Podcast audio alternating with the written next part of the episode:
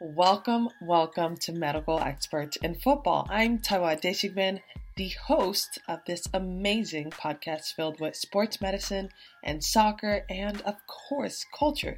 And I'm really thrilled you're tuning in today. Yeah, I think pronunciation, say like hamstring, hamstring, and it, it, it in my head, I find it hard sometimes to know what I'm speaking. Um, a British sports medicine physician, completed his medical training in England. That followed with a sports medicine specialty training in Holland. And then he completed his PhD on the treatment of groin injuries in athletes and if you've read the Doha Groin Agreement on terminology definitions in groin pain in athletes, he is one of many authors. But there's much more that he does on a daily basis, like dreaming in a second language and eating nachos with his family. Here's Dr. Adam Weir. Your homeland is Nottingham, England, but now you reside in Holland, Netherlands. Is that correct?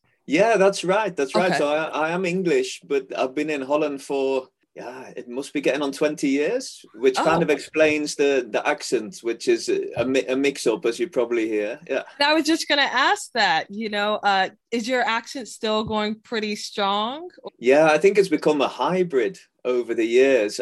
Certainly, when I go back to England, I was there at Christmas for the first time, you know, seeing my brother since two and a half years because of the uh-huh. whole COVID situation. And when I go back home, people always laugh. um, like because I have a lot of Dutch in my English accent. I think I probably got more Dutch in my English than I do English in my Dutch. Like, give me an example when you say you got more Dutch. Like, are there certain words or uh, how you enunciate certain things? Yeah, I think pronunciation. Say like hamstring, hamstring, and it, it, it in my head, I find it hard sometimes to know what I'm speaking. Um, you can also dream in your second language. I'll never forget after being here for about a year and a half that I woke up and I said to my wife, like, hey, I I dreamt in Dutch last night, and I never realized that dreams were related to the to the language, but they they are. That's interesting. I had never known that. Well, before we get to medicine, I do have to ask you about football because growing up in the UK, as we know, it's a mad football sports country. Did you grow up playing? I went to school in uh, the my primary school. I don't know what the American word is for primary school. Elementary school. Elementary, yeah. So elementary up to the age of eleven was in the in the inner city in Nottingham. Mm-hmm. Uh, great place to go to school. Fantastic teachers and a truly multicultural environment and there every playtime uh, after school we're just kicking a ball around. Um, outside of school i spent a lot of time playing tennis and uh, playing basketball. Oh. And then i went to secondary school and i went to which would be i think your high school is that right? High school. We have elementary middle and then high school. Oh okay. So this is 11 to 16 oh yeah. Um, high school about. yeah. And that was in a in a mining village just outside of nottingham where I would take the bus each day. And that school had great sporting facilities because the school was right next to the village leisure center. So we also had a swimming pool. Mm-hmm. But basically, physical education classes most of the year round was uh, football or rugby. So, yeah. uh, and then on Sundays, we would play football. Uh, kids and dads go down yeah. to the park, jumpers for goalposts. And I have really fond memories of those yeah. those days. Uh, so okay. no, nothing professional, no strips, anything like that. But I've I've played a lot of football and always been fanatical but rubbish. I would describe myself. well, if a tourist were to visit Nottingham, what is one nature place you'd recommend them to visit and then give me a recommendation for the best meal that they should have when they're there I mean, if I if I flip it around, Taiwo, and I say Nottingham, what what things pop into your head? Because it's famous for a few things. Do you have any associations with Nottingham yourself? Oh, you're testing me. This is not normal. you know, I went to the UK. I was uh, in the city called Woolwich, so I don't know yeah. how far that is from Nottingham. But I'll be honest with you. Um, I don't really have any meals that really jumped out that I ate there because yeah. I felt like everything was more like Americanized or it just wasn't completely authentic. Or let me say that when I lived in Sweden, it just felt like I was always eating cold potatoes or like fish. It's like I want some hot food. I don't know if you've been to the state, but we have like nachos. It's fattening. It has all the good stuff in it. I do you guys have that? Yeah, and nacho is one of our favorite family meals, um, oh. and our, our, kids are quite proficient at, at, cooking that. We call it the nacho oven dish where oh, we'll make okay. like a, a, vegetarian base, put some nacho chips on that, and sprinkle that with cheese and put it in the oven. That's in fact, we might well eat that this evening. Um, okay. So I, I, I, do love the nachos, but I'm not going to try and convince you that's English. Or, or I know it's not. uh, and coming back to Nottingham, I mean, worldwide, Nottingham is probably most famous for Robin Hood. Um, and it's where Robin Hood, the, the legend of Robin Hood, came from. There's still ongoing discussion as to whether or not he really existed. Um, mm-hmm. And there's been a lot of films about Robin Hood, probably the, the most famous one with Kevin Costner and Morgan Freeman. Yeah. And so we get a lot of tourists in Nottingham. They come there from the US in particular. And I remember we used to go and hang out and also play some football. There was a great grass field outside the, the castle, and mm-hmm. people would turn up and excuse my US accent, but they would be like, "Yo, where's the castle?" And the one from the movie, and we would say, "Well, the, the real the real castle got blown up in a, in a war in the Middle Ages." Uh-huh. And is replaced by just a, a, nice white stately home on a rock above the town. Um, yeah. And the, the castles that are portrayed in the films aren't in Nottingham. So for sure oh. nottingham castle is is worth a visit and it's just been renovated okay. but it's not a, a medieval castle like you'd see in the real robin hood film so well that's good visit, to know. but, that's good to know when i go there. But, yeah avoid disappointments yeah. Yeah exactly exactly. Well i do have to ask you because uh, remember you exchanged an email with me and said you know sometimes you're going surfing. And I thought, you know, where the heck in Europe did you learn how to surf? And how are you surfing when it's only warm like two months of the year? so to start with the last one, the, the, you just got to have a good wetsuit. Uh-huh. Um, and to be honest with you, I don't surf in the winter here either. Often eh, for me, and I go with my daughters, the waves will be too big and uh, too too rough out in the North Sea midwinter and your feet just freeze off. So I am a bit of a, a, a good weather surfer.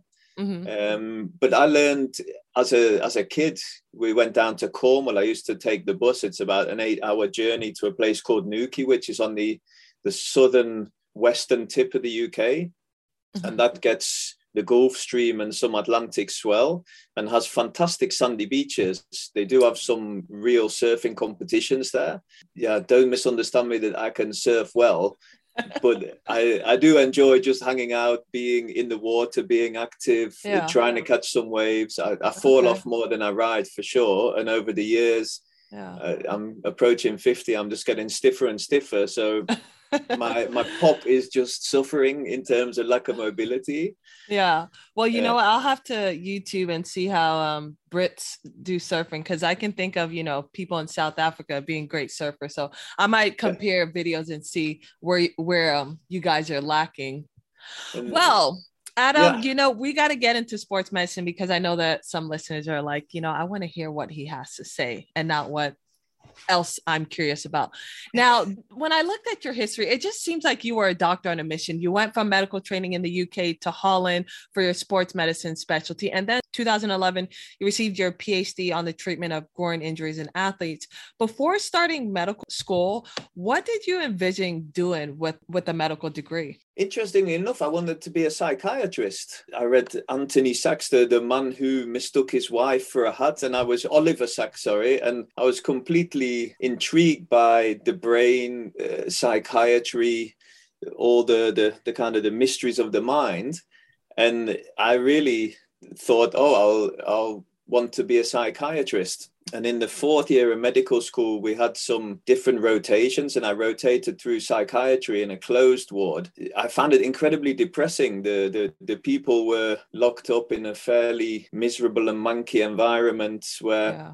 everything was kind of broken and dirty and just sitting around smoking cigarettes all day. And I thought, like, gosh, if you're mentally ill, this environment isn't going to help you to get better. Um, and they could order takeaway curries, and the local curry house hid drugs in their curry, and it was. Yeah. I just really thought like this is this is a sort of a, a, a sick making environment, not a not an environment where people get better.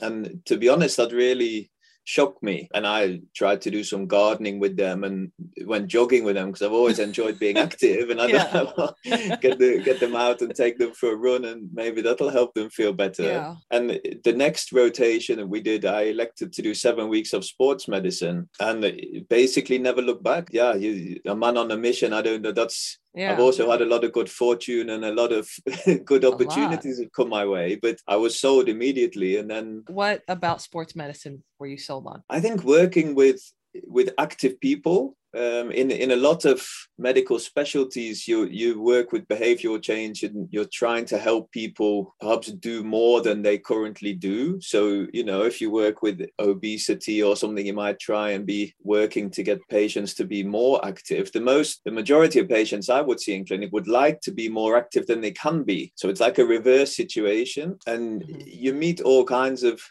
inspiring folks. It's a kind of it's it's an exaggeration to say you get energy from all your patients, but certainly, you know, the last few weeks, you I've seen people who've been cycling the European Divide Trail that's 6,300 kilometers on a bike with a tent or, wow, you know, Amazing. wanting to run all kinds of weird and wonderful uh, trail runs, uh, mm-hmm. you know, go going all over the place with lots and lots of really cool ambitions or, or just, yeah. you know, playing lots of football players as well. So, okay yeah but that inspiration uh, in sports medicine i mean you clearly wanted more because you then went to get a phd i guess why did you feel the need to do that? And how has has that helped you in your practice as a medical or sports medicine doctor? I feel really fortunate for for having been given that opportunity, and it's in no small part due to the the the people who were training me at that time. So when you enter the registrar program, as we would call that, so you go from being just a junior doctor, and then it's a four-year program to specialize in sports medicine. The two consultants at that time, uh, Don de Winter and Hans Tol, were just such good mentors for me. Uh, Don has a really big clinical experience and a, and a fantastic sort of mentor and trainer, and uh, Hans too. And Hans has always had an interest in science. He's now a professor in Amsterdam. Mm-hmm. And I think it was their support and enthusiasm that was truly, truly kind of foundational in that sense. Without them, if I'd been in a center training where you weren't encouraged to do research, mm-hmm. then I may well have ended up having a, a real different career path. but as a as a registrar, you're expected to research something, and it fortune just said that that was the groin. Yeah. And, uh, yeah one, one paper led to another. And when you got a few papers under your belt then hans said well why don't you turn this into a phd so i never started it with the intention oh. of getting a phd okay. um, and after having published a few papers then people started to say well you know if you get through you know if you go for a phd you get a title that may may help you career wise or may help you get funding to do more research. And so i yeah i listened to their advice and then yeah. in the end converted a, a, number of articles on groin into a phd thesis. And, and has it really helped you get the funding? Because funding obviously is always the issue when it comes to research right? Yeah. But having that has that been a huge benefit I don't think it's helped me get funding because I yeah. didn't ever get, you know, I've never had the the, the hundred thousand dollar funding uh, on groin research. Uh-huh. But I think it was instrumental in me being invited to go and work at Aspetar in in Qatar, the big sports. And we're going to get to that. I'm excited. Yeah. And at that time, to end of 2012, Aspetar decided that they wanted to found a a groin pain center, the sports groin pain center Professor Per Hölmich from Denmark was the the leader at that time, and he was coming in and out from Copenhagen a number of times a year to set up and uh, and establish the center together with the staff who were already there, and they were looking for kind of a, a right hand man, and uh, with me having a, a, a PhD in groin injuries. I was a considered to be a good candidate and fortunate enough to get the job when we moved out there at the start of 2013.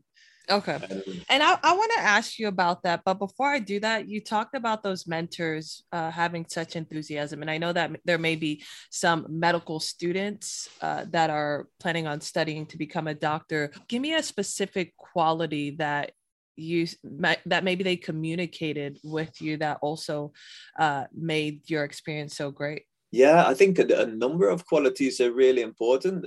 First and foremost i would say autonomy where the, where you feel that you're given autonomy by your bosses um, that they you know let you do clinics by yourself um, that you would see patients on your own and be able to discuss them with you that you'd be given responsibility in terms of your scheduling, that they trust you if you say, oh, Friday I've got to go early and pick up the kids from work for whatever reason that you'd make up those hours because you're a professional in your own way so yeah you know treating you with respect and and giving you autonomy i think is a big big part of that being friendly and empathic um, certainly really important for me in terms of mentorship and being good role models. I mean, both hardworking, honest, trustworthy. Yeah, all those all those qualities that you would expect from people, yeah. right? And I, I think yeah. I agree with you. Not that I did a medical residency, but I did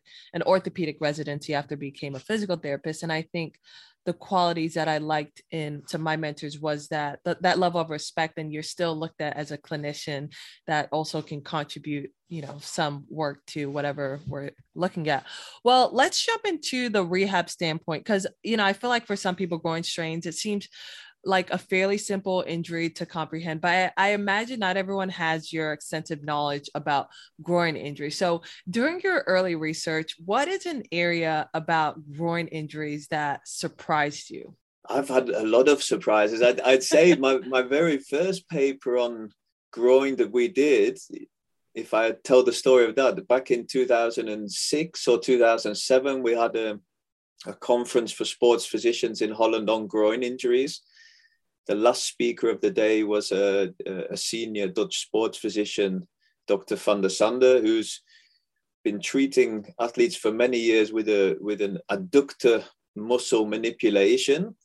And he gave a lecture saying that in these cases of long-standing adductor-related groin pain, he did this manipulation and that that cured a lot of the patients. And I was a skeptical young whippersnapper at that time and i thought like man that's that's bullshit. That because the gold standard is this is rehabilitation. You got to get in the gym you got to grind you got to train uh-huh. your core you got to train your adductors you got to put in the work. And he was like well i put some warm packs on the leg and then i do this uh, this manipulation which is really sore. And to be honest our first research that we did we just called up 33 athletes who'd been treated by him and asked them like how are you doing? It wasn't like the best science in the world a retrospective case series. Oh yeah. But and i was expecting that it wouldn't be that good um, because you think like what what can that do? Yeah. Um, but the, the, the majority were really positive and quite a few of them had gone back to playing in a fairly short space of time and hadn't had recurrence uh-huh. and that that made us kind of sit up huh. and take it seriously. And yeah. That, that led to us establishing a, a randomized control trial where we compared this muscle manipulation to exercise therapy, which I still would consider as being the gold standard in terms of rehabilitation. Yeah. Okay. Is that muscle manip? Is it the a muscle manip or is it like a long a- axis distraction manip? It, I know you weren't performing it, so I know it could yeah, be hard to. Yeah, and I, I, mean, after after we showed that it had some, you know, clinical value, I have gone on to learn it and perform it, oh. although less often now than I did in the early days. Yeah, with with one hand you take hold of the adductor muscle like compartment, and with the other hand you grab the ankle. Somebody uh-huh. holds them on the bed, and you take the hip in a big sweeping motion. So you're applying the maximal tolerable stretch to the adductors uh-huh. um, while sort of squeezing the adductor compartment with the other hand. and huh. then some really vigorous massaging of the, of the adductors, okay. and then three to five of these big circular motions, and then recheck the tone and the pain afterwards. Yeah, that's um, interesting. There's definitely some type of neural component going on to really yeah. help with that relief for sure. And I've I've been fascinated as to what the underlying mechanism may be. I've been I went hmm. to Finland to Jyväskylä to look at a muscle wow. tone measuring machine. I went to Estonia to Tallinn to get this machine called the Myoton that measures muscle tone to measure it pre and post manipulation. So that's like where the wow. you know, your clinical vision and then this scientific like nerdiness kicks in. That say, yeah, like, I was gonna say, man, you are a man on a mission. Well, you were also a man on the mission to be the lead author of the Doha Agreement for medical providers. Um, it is a consensus statement about the terminology for groin pain in athletes. And I'm just curious because I imagine this was a long project your team worked on. Uh, looking back, what was the most most fulfilling aspect about that project for you? Because it's certainly something that, you know, I still, you know, use today when I'm kind of trying to decipher is it pubic, is it adductor, iliopsoas? What has fulfilled you most about that whole project? I think when people like you say that you use it, yeah, we we set out, you do it as a bunch of nerds and experts together. I'm glad you mentioned the word team because a project like that is for sure a team sport. Um, I was fortunate to be the lead author, but there's a there's a huge amount of work from lots and lots of people goes into something like that. So great that you called out team yourself. But in in the end of the day, you it makes me really happy. A few times I was in a physiotherapy practice with my son last week. He's injured his MPFL in his knee, and I went oh, to no. see Jasper the physio, and on mm-hmm. the wall of his room, there's a an, an, A4 printout of the Doha agreement hanging there, and he uses and that they're the moments for me as a clinician that you say, well, somebody thinks this is useful enough to start using it in practice. That's like mission accomplished. Um, yeah. So yeah, th- those comments like you just made, that that's what you do it for. Yeah.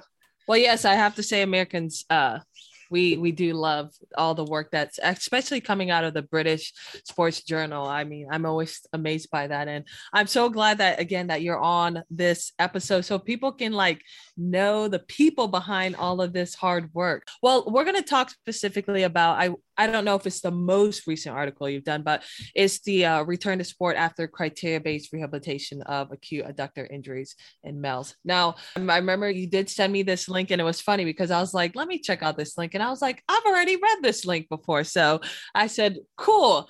He, we're all on the same page. So uh, in this study, y'all excluded a number of professional footballs for a number of reasons, whether that was they were out of their contract, something else came up you being a researcher, how tough is it to follow professional players compared to amateur athletes over a long period of time because i believe that was a cohort study study right yeah this was a, this was a cohort study and to to follow athletes professional or amateur over a long period of time takes a huge amount of diligence and effort in in this case huge kudos to to andreas Serner. you, you mentioned his name already for mm. putting in the grind there. Um, that's where we were fortunate to be in Aspetar. So we didn't have funding in the sense of no governmental body, but people were being paid to do research. Um, and that basically made studies like this possible, where you can follow a cohort of 80 athletes, some of them amateur, but a lot of them professional, and keep a track on them after they go back to pay to play Mm-hmm. So then you can follow them up, call them at two months, call them at six months, call them at a year, and see, check in again, see how they're doing.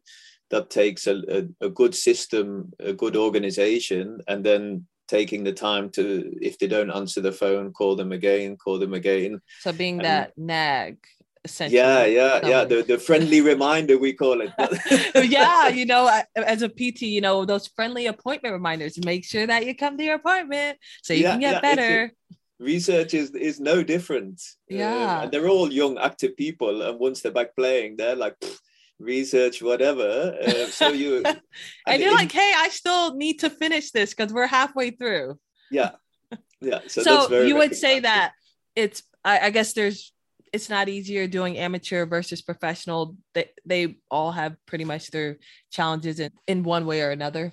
Yeah, I, and the situation in Aspetar is is a great setup for studying professionals because a lot of the professional players who play at the clubs will come in and do their rehab at the central hospital, um, which gives you that opportunity to to keep a track on them far better than say the system in Holland, where mm-hmm. the players will be doing rehab in their individual clubs.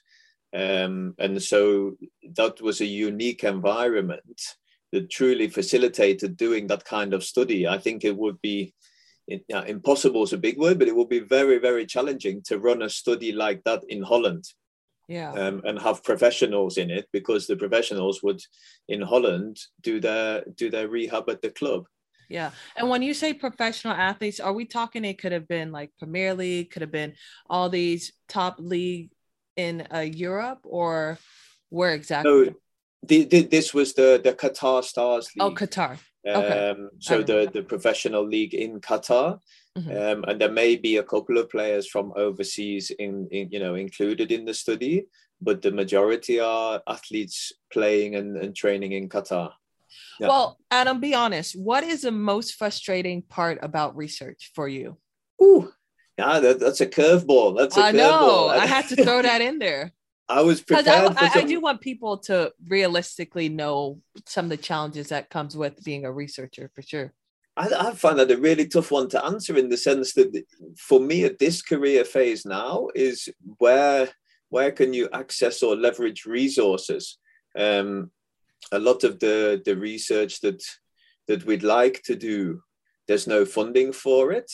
Um, and so, in my mind, at the moment, one of the challenges I see is that the the, the funding bodies very much dictate the direction of the research, and on a personal level, I have a, you know place huge value and emphasis on physical exercise and and good rehabilitation as being the, the basis for recovery of the majority of sports injuries.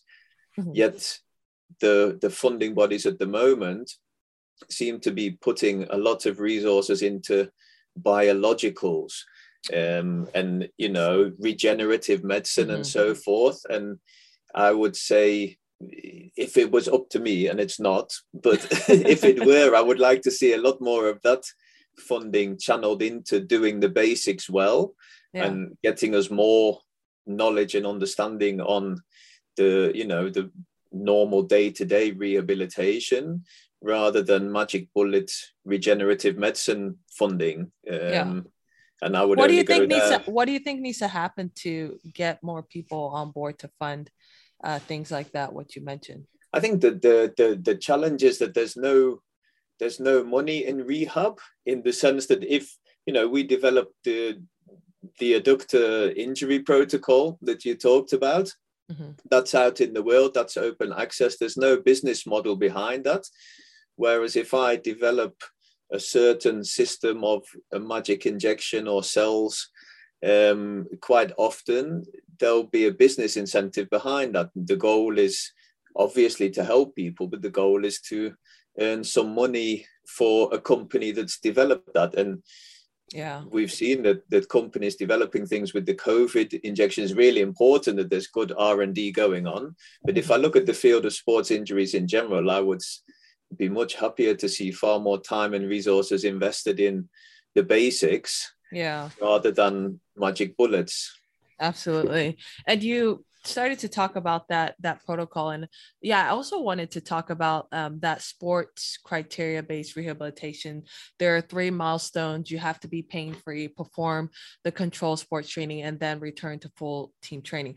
Interestingly we're going back to the article with the adductor kind of criteria. I'm curious because athletes, they said athletes who achieved the return to sport milestone one, which was being pain free, had statistically significant lower re injury rate than athletes who did not.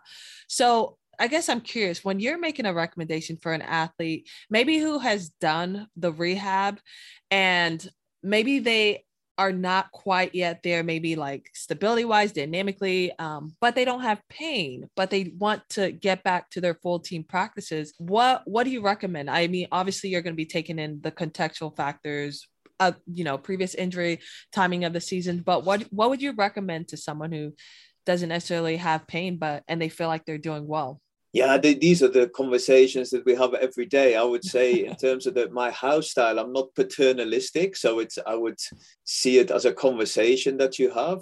Normally i mean these these players who didn't achieve becoming clinically pain free and went back to play that will normally be because of the contextual factors. There's a cup final the coach really needs them they'll weigh up that risk and then say, okay, well, it is the cup final, and afterwards we're off for the whole summer.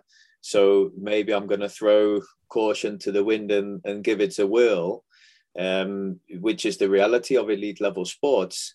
And I have no issue with that um, if they understand that they may be then at a higher risk of re injuring when they do that. So if I have the feeling that they understand what they're doing and that they can comprehend where they're at in the rehab what would be the ideal scenario and mm-hmm. that they but they understand the risk and they're willing to take the risk then i'm not the kind of person or doctor who would say like no no don't do that.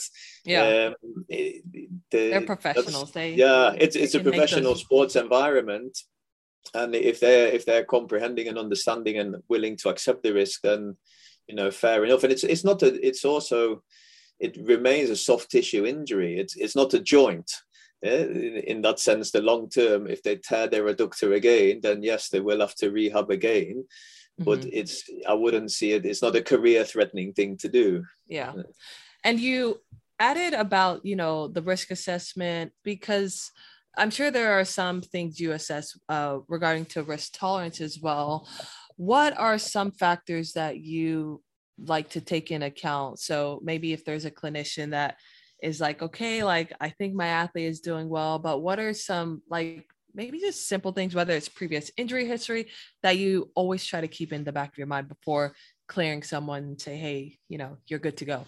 We've, we've looked at this as well in, in a research setting together with Ian Shrier from Canada. And that was a, a really cool, it was a tiny study, but a real eye opener. And what we did with that one was ask people to put a number on it because often we say you've got low risk, you've got high risk, um, but it's hard for for clinicians to kind of do reasoning if you don't put a number on it.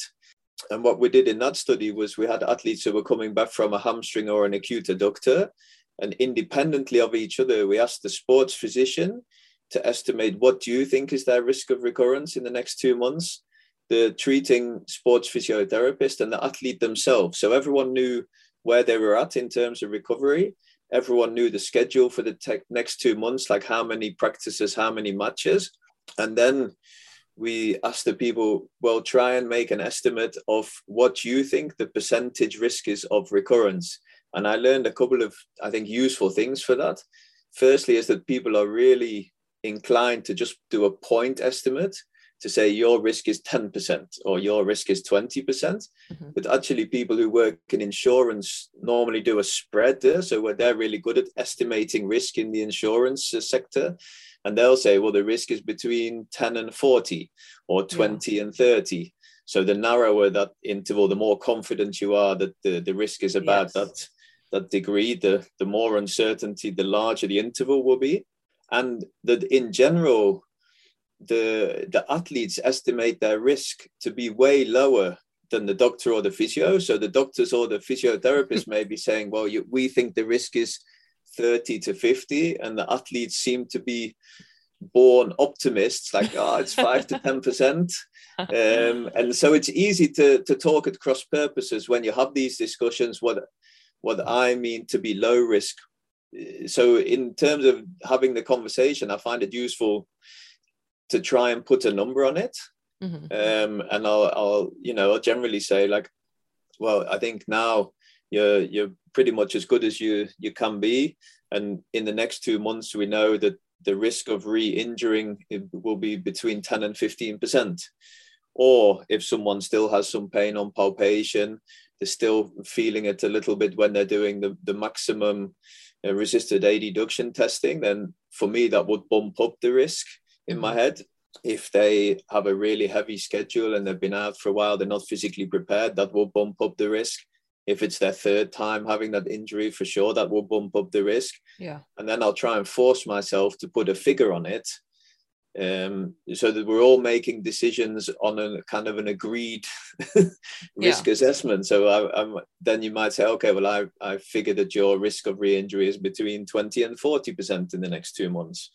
Okay. Um, gotcha. And then it's it's their call, you know, it will be them together with the medical team at the club or together with the coach to decide, okay, well, um, that's that's fine for me. I'm happy to go back. That that's a value judgment. Okay.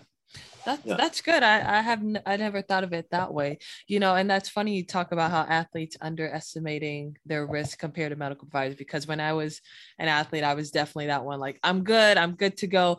But with that with athletes, you know, underestimating, I was also curious going back to that study was uh, when I looked at all the exercises you guys took them through, you guys um, advise the athlete to perform it pain, I think level two out of 10 on that num- numerical pain scale. So athletes were the judge of what that um, was going to be.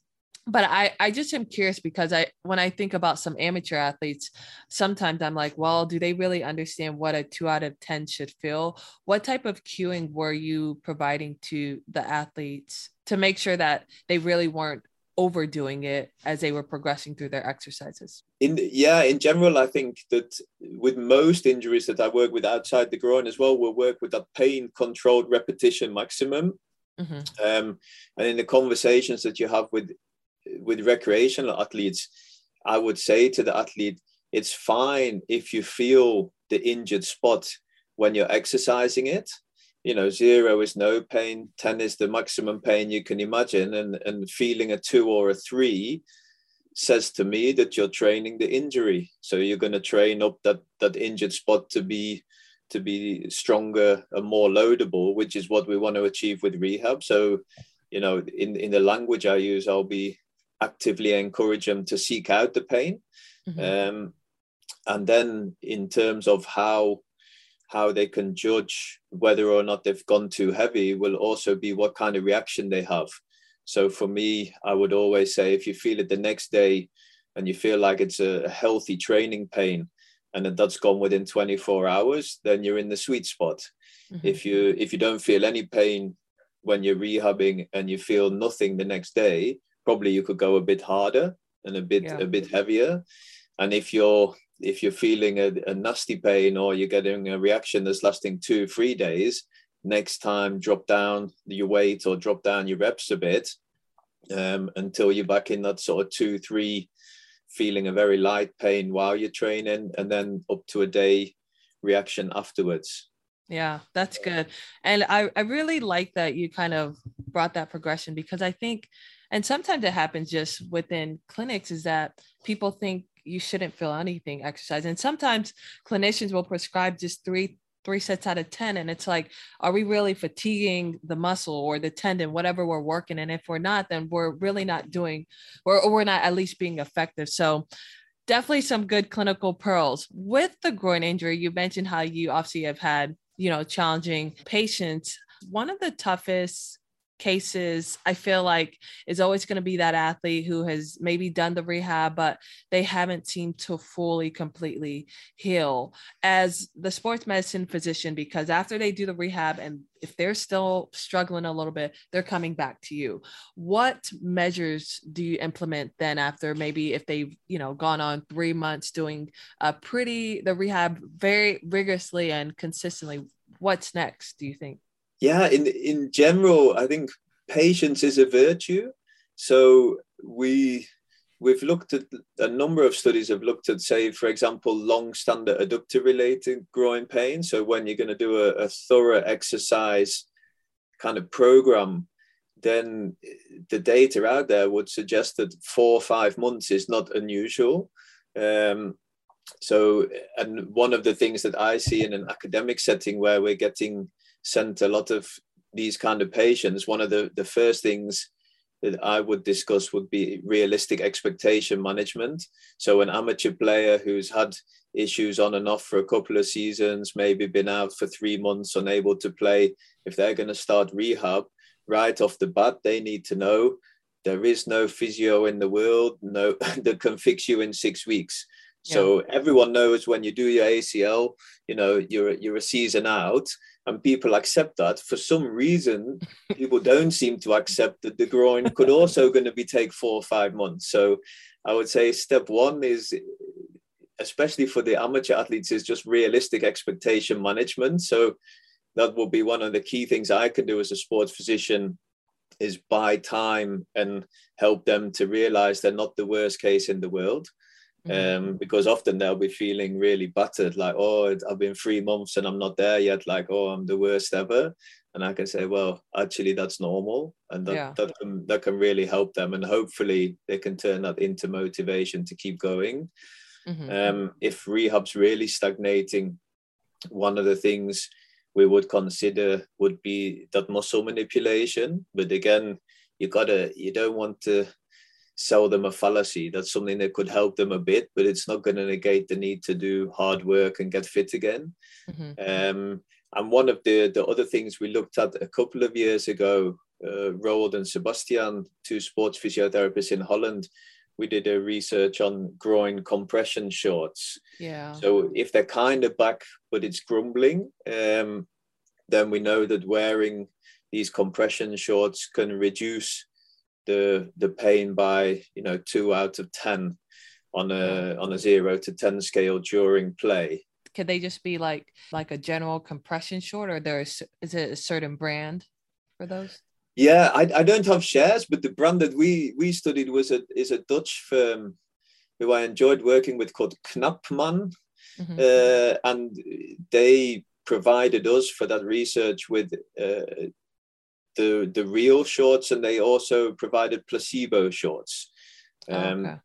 And so we did a placebo, you know, controlled trial where we got the football players who had groin injuries or groin pain, but were still able to play they they wore tracksuit bottoms and then on underneath the tracksuit bottoms they either had no shorts on at all or the placebo shorts or the the real compression shorts so that the researchers couldn't see what they were wearing. Yeah. And then out on the pitch they did an illinois agility test. They okay. shot footballs with a radar gun to see how hard they were shooting did some sprint work and what we saw is that when they had the real compression shorts on, that they would then score. They had less pain, but it, it wasn't at the detriment of performance. Okay. So this um, is something that I mean, for some athletes, even if they're you know gone through the rehab, feeling a little bit of this, it's something they could wear throughout kind of their rehab, just kind of comfort sure or the or the players who've rehabbed really hard but it's still going on but they, they, they're just about able to play um, this is a definitely like an adjunct that they can use where they I've got you know quite a number of players who with the shorts are, are, are able to get by. Yeah I see. And it's, okay. it's not a miracle cure. Uh, exactly. That's great that you said that because even sometimes people come to my clinic think you know a modality is going to quickly fix them and it's like not the yeah. case. Well i'm glad that you talked about how sometimes a groin injuries can actually be more than three months. I think because we read in literature you know the the grade one two can be two to three weeks return and then they say like grade three can be up to three months but i feel like they're not necessarily taken into other contextual factors that could also impact the recovery. Well so can you think of one case that was the longest time period that it took for an athlete to recover? Had you had like athletes who took nearly like nine months to truly be like pain free and feeling like they are where they were at prior to that injury? Yeah, I think in in every injury, I sound like an old fossil now, but when you've been around for a bit, then uh-huh. then you all have these terrible cases when it, I I can think of a, a, Dutch professional player who comes to mind immediately where he came with inguinal related groin pain on one side. Mm-hmm. He did a thorough rehab and was unfortunately after two months not improved at all. And there we decided to do uh, a surgical procedure to reinforce the, the, the inguinal region on one side. He had that and he was going well in rehab afterwards. And just towards the end of his rehab, when he went back on the pitch, he suddenly developed a real inguinal hernia on the other side. Uh, he, oh I remember he WhatsApped me a photo with this big, like a oh. mandarin size swelling in his groin. Like, what's going on here, doc? It's like, oh no. So then he wow. then he went and had uh, surgery to correct his inguinal hernia on the other side, and then developed an awful, awful, long-standing adductor problem. And in you know in the academic hospital, we maybe do one adductor tenotomy a year or something, but he went on to be so restricted by his adductor, uh, despite having all, all, the rehab we could throw at him, that he ended up having an adductor tenotomy, wow. um, which is an incredibly rare uh, procedure here right. in Holland. Um, and so he he was out for more than a whole season in the end, uh, with you know one side, then the hernia, then the tenotomy, and uh, but he was yeah. an incredibly positive guy. Um, and you know kept his head above water throughout the whole process and did did go back to playing professionally again yeah and can you remind me the reason why uh you know surgeons don't necessarily do the tenotomy as much. Is it that um, athletes don't truly gain that strength back or? I think there's some cultural differences uh-huh. um, as well because in in other countries i know that people would proceed to tenotomy a lot a lot quicker. So there's not the athletes here and the, the, the clubs or whatever they're not asking for it um, and I think over the years that we've become better and better at doing rehab well. So the need has reduced as well. The, the better you get at rehabbing, then the exactly. less failures you, that you will have. Yep. And also, yeah.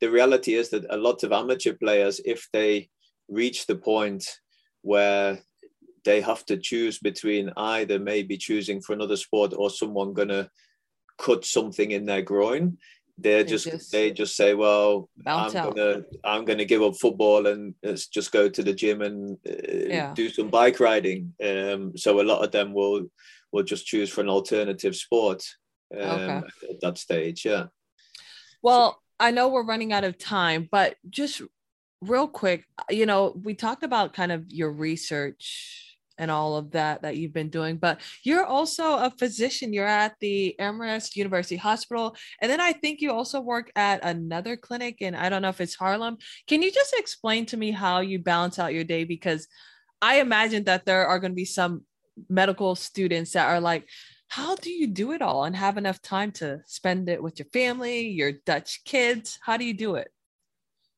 It's it's one of the the biggest challenges I think in any career is is work life balance. Um, our eldest child, Luke, he's nearly 18 now, and from the moment he was born, I worked part time. Um, so I work two days in the in the academic hospital, Wednesday, Thursday, mm-hmm. uh, and I work Monday, Friday at the clinic here in Haarlem, close to where we live. Tuesday today is my day off. Um, walk the dog, go to the gym. Yeah. Do podcasts with cool people I from know. America. go go shopping. Uh, you know, cook the meal for tonight. Yeah. The nacho oven uh, oven dish we talked about. So, uh-huh. uh, I, am continually struggling myself in terms of knowing how much work to take on to accept, um, and trying to find the time to. Yeah be a dad and, and hang out with the family. Yeah. Absolutely. And then the uh, the research just comes in between all of that, right? Yeah, yeah. Uh, uh, wow. Wednesday afternoon in the academic hospital, I don't see patients, so I have some, you know, office hour time there where I'll try and meet with students, um, discuss papers. But most of the research happens in, you know, the the evening or the the weekend hours and I try and work as efficiently as I can and I enjoy it. So I don't see that like a being a, a, struggle or something terrible. It's it's also for me it's the juice. I, yeah. When you've done some research and students come up with some new ideas or we've got new data, then I don't see it like oh I've got to look at that in the weekend. I'll be like oh I can look at that, I can look at their paper and and help them with that. So that's not for me a burden. Yeah, that's awesome. That's how I actually feel working as a physical therapist and sports and injury journalist. I enjoy it. So all the time that I put into it, it's actually really fun. Well, on another note with students, this is the final stretch, three questions for medical students and to help them when they're going through school and afterwards. First, what advice could you provide to medical students who hope to balance out roles as a practicing physician and researcher? I think for me, practice has to come first. In early career phase, you've got to gain clinical experience. Certainly put that top of the list early on in your career um, because then you can find something that you're interested in and you may be passionate about, and then that will fuel your interest to do research in that. So I would say if you're early phase sports physician, early phase uh, uh, physiotherapist, start by just seeing a ton of patients, building your clinical experience. Then when you say like, okay, well this area really grips me, then maybe think about doing some research in in that field that you got the passion for. Mm-hmm. And then, secondly, Adam, I know you probably are going to feel uncomfortable me asking this, but what makes Adam so good at what he does, and how can other students take from some of those qualities that you have as a, a lead sports medicine physician? Oh, yeah, you're right. That makes me uncomfortable. For sure. That's, uh, the the blowing your own trumpet thing is, I think, something that's that's hard. Uh, I know. Hard to do. I, I would hope that people who I work with would characterize me as being easygoing, reliable, and, and mm-hmm. trustworthy, and uh, being able to add some value. And in that sense, I've you know also invested in certain things that I do to upskill myself and been also uh, fortunate to have good mentors who've said like oh i think this would really suit you. Why don't you work on mm-hmm. that a bit more? If you upskill in that area you'll be able to add more value and maybe develop yourself there as well. So that's also sometimes external influences have, have played a role. And mm-hmm. uh, just yeah putting in the time. And i would say i intentionally try and balance the the work life balance you know I, I, enjoy keeping fit and active myself yeah. um, and doing cool things outside of work as well. you know, that's interesting because I feel like every medical provider that's been on my podcast, whether that's Tim Gabbett or whoever is, um, they all love to stay active, even me. Not that I'm like an elite athlete anymore, but being active just kind of keeps me in line too. So Totally agree. Well, what's next for you? What do you still hope to accomplish? What do we got cranking out? Are we doing any research just so my listeners can kind of know how they can follow as well as um, stay up to date on all that you guys are doing uh, there in Holland? Big, exciting things on the horizon. Probably, I'd say the most exciting thing we're working on at the moment will be the stuff regarding apophysitis. I think there's a real lack of awareness out there on pubic apophysitis. I have to yeah. give a big shout out to the team at Aspire Zone in Qatar, Rod Whiteley as well, Per Hölmich. They put out a paper back in 2015 in the British Journal of Sports Medicine, written by Sailly on uh, pubic apophysitis mm-hmm. which was an eye opener for me. I've been knocking around in groin world for quite a while and yeah. never really considered that as a clinical phenomenon. And we've been working on that and with that since then. And there's a there's a lack of appreciation that the, the pubic bone is the last bone in the human body to completely ossify. ossify. Yeah.